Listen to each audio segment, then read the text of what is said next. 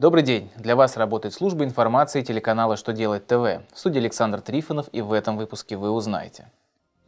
Как можно учесть оплату служебных поездок сотрудников на такси? Как бюджетники смогут использовать заблокированные счета? Когда при оплате учебы ребенка могут отказать в вычете? Итак, о самом главном по порядку.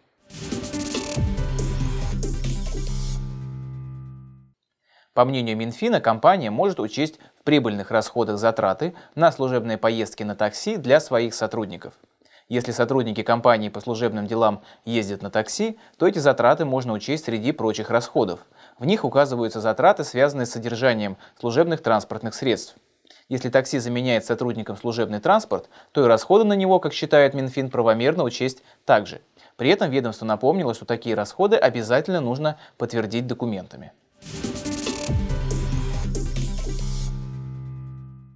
Госдума рассмотрела проект закона с возможностью для бюджетных организаций выплачивать зарплаты и платить налоги с замороженных счетов. Депутаты Госдумы приняли законопроект, позволяющий бюджетникам исполнять свои обязанности по выплате зарплат сотрудникам и перечислению налогов даже в том случае, если их счет заблокировали. Проект прошел третье чтение и находится на рассмотрении в Совете Федерации.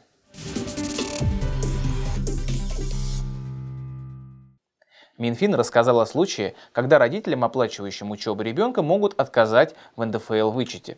Такое может произойти, если платежные документы оформили на ребенка. В этой ситуации родители не могут претендовать на вычет, так как формально учебу ребенка оплатили не они.